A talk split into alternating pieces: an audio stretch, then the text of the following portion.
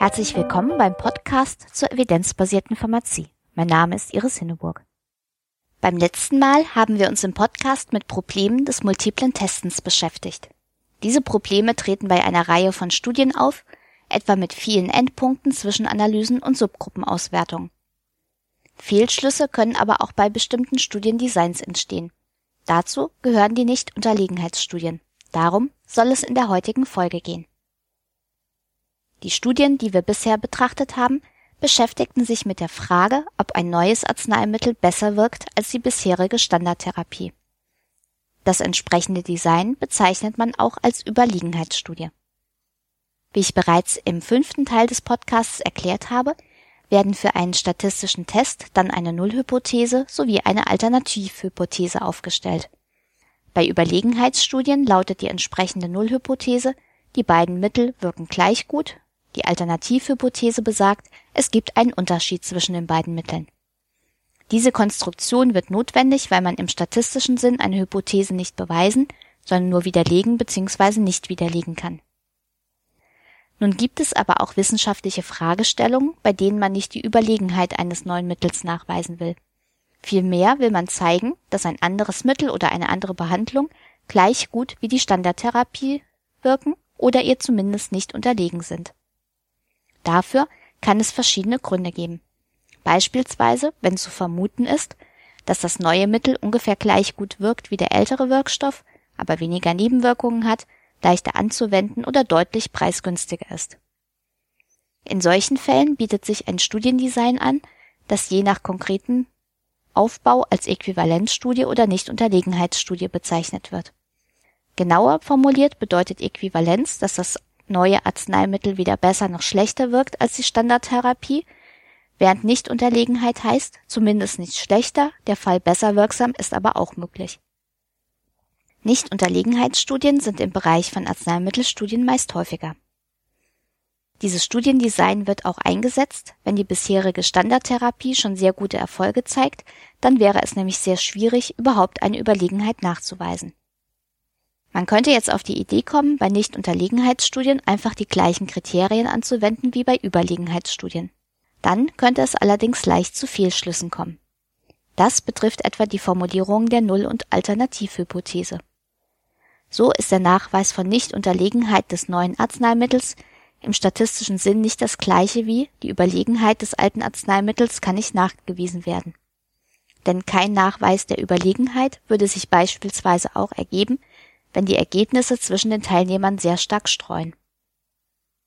Deshalb gibt es bei Nichtunterlegenheitsstudien spezielle Anforderungen an Planung und Auswertung, die auch in einer separaten Erweiterung des Consort Statements festgehalten sind.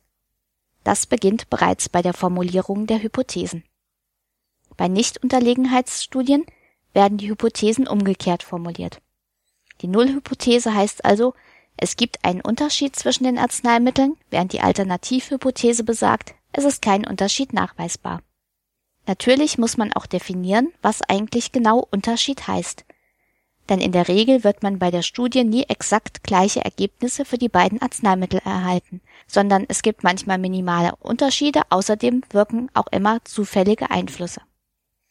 Bei Nichtunterlegenheitsstudien werden deshalb vorab Äquivalenzgrenzen festgelegt, Vorab heißt also, bevor die Daten erhoben werden. Die Äquivalenzgrenzen werden so festgesetzt, dass sie den Einfluss des Zufalls kontrollieren.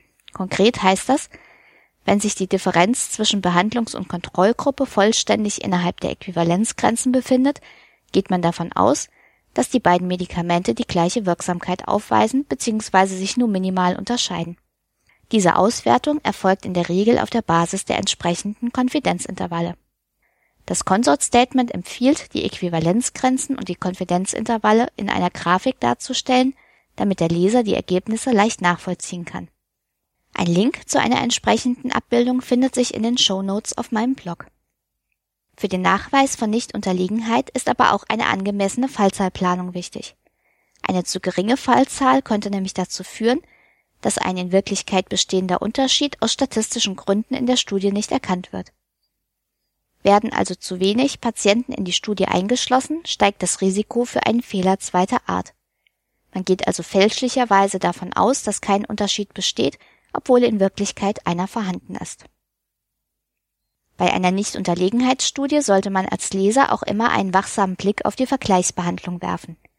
Denn wenn die Patienten in der Kontrollgruppe etwa nicht mit einer ausreichend hohen Dosis behandelt werden, ist es deutlich leichter, eine Nichtunterlegenheit eines neuen Arzneimittels nachzuweisen.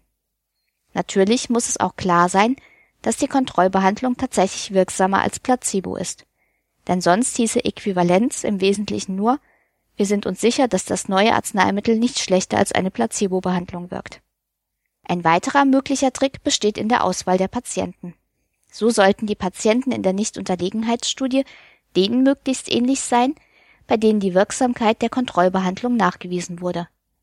Denn untersucht man therapeutische Effekte, etwa nur bei Patienten in niedrigeren Krankheitsstadien, kann man eine Nichtunterlegenheit des neuen Mittels ebenfalls leichter nachweisen.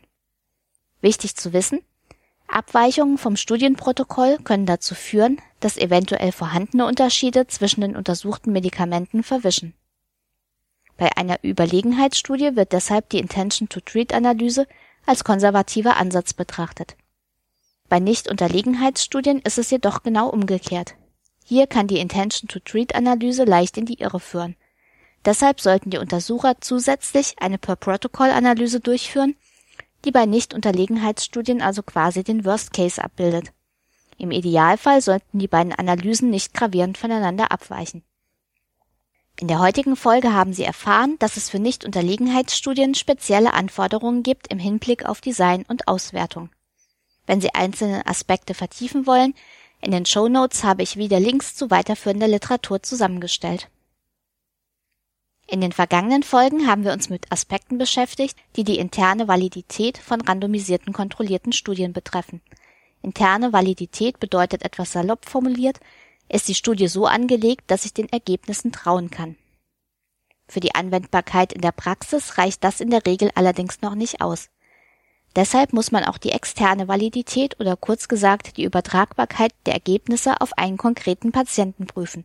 Darum soll es in der nächsten Folge gehen. Bis dahin alles Gute und bleiben Sie schön kritisch.